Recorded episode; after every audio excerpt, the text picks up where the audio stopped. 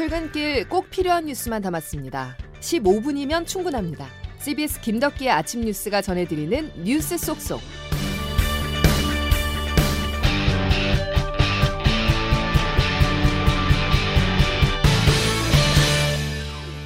여러분 안녕하십니까? 12월 20일 김덕기 아침 뉴스입니다.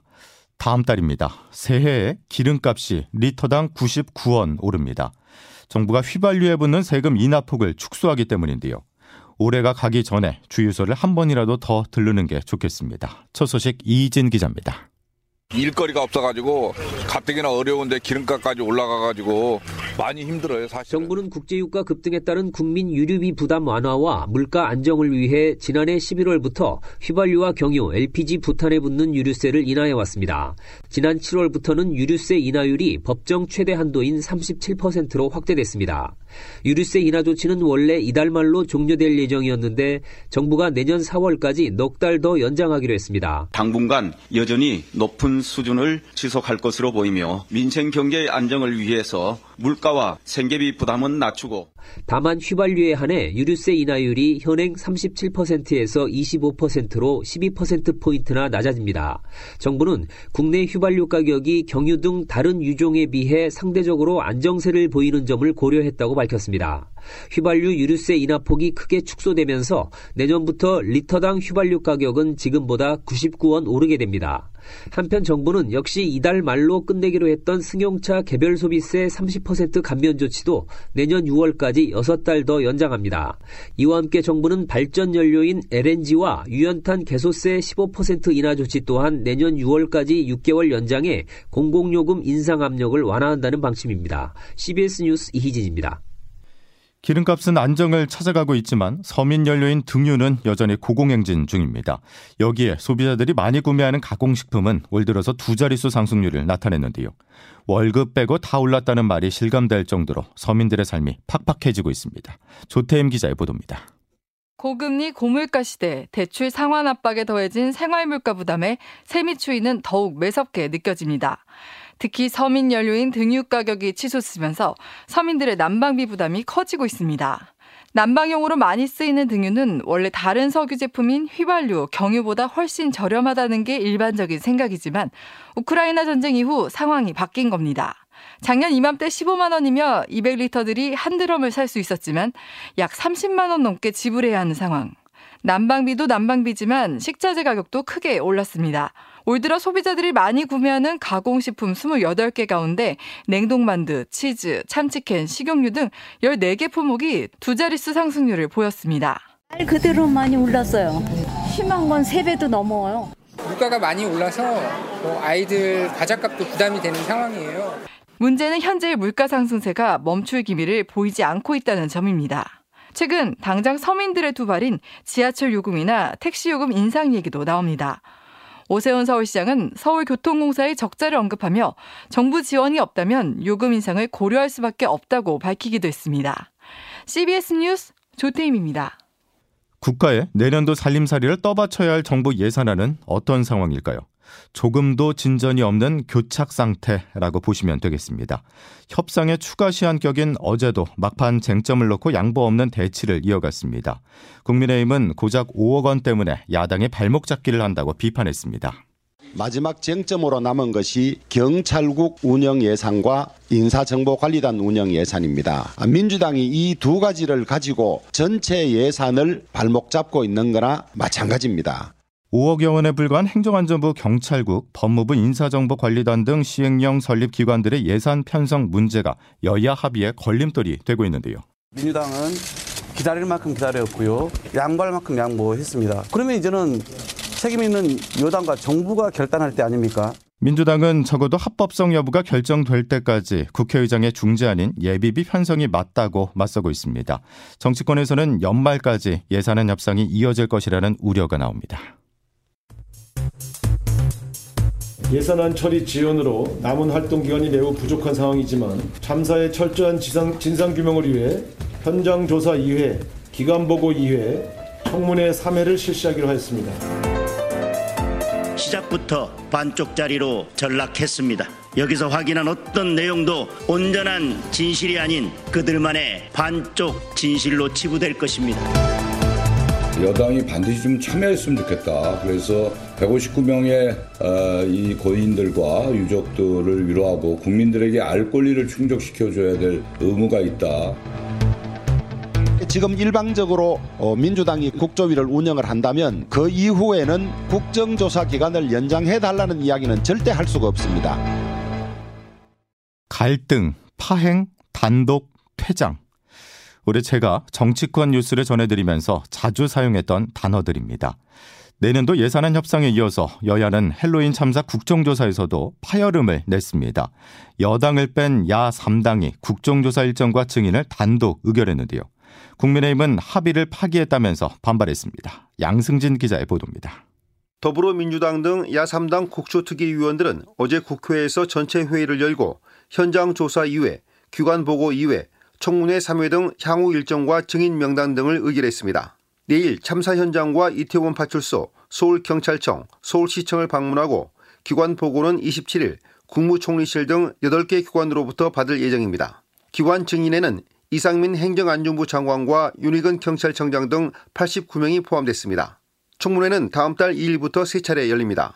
우상호 국정조사특위 위원장입니다. 이후에 추가적인 증인 채택의 문제에 대해서는 여야 간사 간에 계속해서 협의를 하시도록 그렇게 요청을 드리겠습니다. 야당 단독 의결에 국민의힘은 예산안 먼저 처리하고 국정조사를 시작하자던 합의를 무시한 거대 야당의 폭주라고 비판했습니다.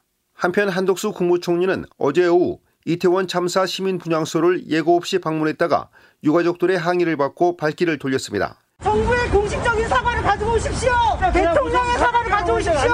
돌아가세요. 유가족들의 사과 요구에 답변 없이 30초 만에 자리를 떠나자 희생자 103명의 유가족으로 구성된 협의회는 성명을 통해 한 총리의 조문이 또 다른 가해에 가까웠다며 유감을 표했습니다. CBS 뉴스 양승일입니다. 출범 50일입니다. 헬로윈 참사 진상규명을 위해서 경찰청 특별수사본부가 발족했지만 가시적 성과 없이 부실 수사라는 비판을 받고 있습니다. 이상민 행정안전부 장관 등 윗선 수사는 시작도 못했습니다. 보도에 김태원 기자입니다. 지난달 초 500명이 넘는 규모로 출범한 경찰청 특수본이 오늘로 출범 50일을 맞았습니다. 그간 경찰과 소방, 용산구청 등을 압수수색해 공무원 약 20명을 입건하는 등 전방위 수사를 벌여왔지만 주 피의자에 대한 신병 확보가 실패하면서 첫 단추부터 삐끗한 수사가 동력을 잃었다는 평가가 나옵니다. 여태껏 특수본이 검찰에 넘긴 피의자는 3명. 그마저도 참사 원인 규명이 아니라 정보보고서 삭제 의혹 등 수사 격과지와 관련된 인물입니다. 현장 실무자에 집중된 수사로 꼬리 자르기라는 비판이 나오는 데다 이른바 윗선 피의자에 대한 수사는 제대로 시작도 못한 상황. 유족의 답답함은 커져만 갑니다. 윤희근, 오세훈, 이상민, 한덕수에 이르기까지 성역 없는 수사를 하고 특수부는 조만간 이임재 전 서장과 박희영 용산구청장 등 증거인멸 정황이 드러난 피의자를 구속하고 다시 윗선 수사 동력을 끌어올리겠다는 방침인데 정치권에서는 부실 수사 논란이 제기된 특수본 수사를 믿을 수 없다라면서 국정 조사를 촉구하는 목소리가 커지고 있습니다. CBS 뉴스 김태환입니다. 집권 여당인 국민의힘이 당 대표를 뽑을 때 국민 여론조사 없이 당원 투표 100%로 결정하기로 했습니다. 결선 투표제도 도입될 것 같은데요. 친윤석열계 후보의 승리를 위한 안전장치라는 평가 속에 비윤계 후보들은 골목대장을 뽑는 것이라면서 날을 세웠습니다. 윤진아 기자입니다. 국민의힘은 어제 비상대책위원회 회의에서 당원 당규 개정안을 의결했습니다. 당대표 경선 룰을 당원 투표 70%, 국민 여론조사 30%에서 당심 100%로 바꾸는 것이 핵심입니다. 정진석 위원장입니다. 전당대회는 전 당원의 대회입니다. 비당원들에게 의존하여 우리 당의 대표가 되려고 하는 것은 정도가 아니라고 생각합니다. 공고기간을 유례 없이 짧게 거쳐 오늘 상임전국위원회, 23일에는 전국위원회에서 의결을 한다는 방침입니다. 한마디로 속전속결. 18년 동안 지켜온 전대루를 선거를 불과 3개월 정도 남기고 바꾸다 보니 비윤 후보를 제끼기 위한 제도적 술수라는 비판을 피하기 어려워 보입니다.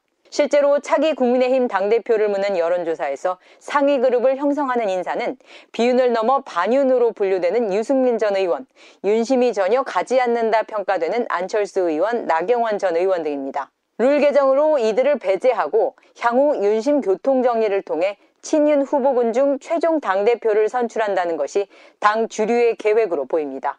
이런 노골적인 룰 개정은 민심의 이반, 나아가 차기 총선에 부정적 영향을 미칠 것이란 지적이 당 안팎에서 터져나오고 있습니다. CBS 뉴스 윤진아입니다. 다음 소식입니다. 트위터를 인수한 뒤 이딴 돌발 행동으로 무리를 빚으며 테슬라의 주가를 끌어내린 일론 머스크가 이번에는 대표직을 걸고 여론조사를 벌였습니다. 어떤 결과가 나왔을까요? 머스크의 좌충우돌식 경영을 장성주 기자가 취재했습니다. 세계 최대 SNS 플랫폼인 트위터를 인수 번복과 소송전 끝에 440억 달러, 약 57조 원에 인수한 일론 머스크. 이번엔 트위터 여론조사를 통해 자신이 트위터 대표직에서 물러날지 물었습니다. 그 결과 1750만 명이 참여한 가운데 57.5%의 응답자가 찬성에 표를 몰아줬습니다. 머스크는 여론조사를 올리면서 투표 결과에 따를 것이라고 밝혔지만 아직까지 구체적인 향후 계획에 대해선 침묵하고 있습니다. 전기차 회사 테슬라의 최고 경영자이기도 한 머스크는 앞서 약속과 달리 테슬라의 주식을 팔아 트위터 인수자금을 마련했고 테슬라 주가가 35%나 하락해 주주들의 원성을 들어야 했는데요. 충동적이고 변덕스러운 경영 방식에 트위터 광고주들도 떨어져 나갔습니다. 또 언론의 자유를 최고의 가치라고 말하면서도 자신과 트위터를 취재하는 기자들의 계정과 억만장자들의 개인 비행기 항로를 추적하는 계정을 폐쇄했습니다. 트위터와 테슬라 경영의 최대 리스크가 머스크라는 비판이 커지는 가운데 머스크 자신도 세계 최고 부자 1위 자리를 루이비통 모에 테네시 회장에게 넘겨줬습니다. CBS 뉴스 장성주입니다. 뉴욕 증시가 나흘째 하락 마감했습니다. 현지 시간 19일 다우지수는 전날보다 162.92포인트가 내린 32,757.54로 마감했습니다. S&P 500 지수와 나스닥 지수도 하락했습니다. 내년 긴축과 경기 침체 우려가 높아지면서 연말 연초 주가가 상승하는 산타렐레 기대감이 실종됐다는 분석입니다. 힘덕기 아침 뉴스 함께하고 계십니다. 이제 기상청 연결해서 자세한 날씨 알아보겠습니다. 김수진 기상 리포터. 네, 기상청입니다. 예, 오늘 출근길만 잘 버티면 될까요?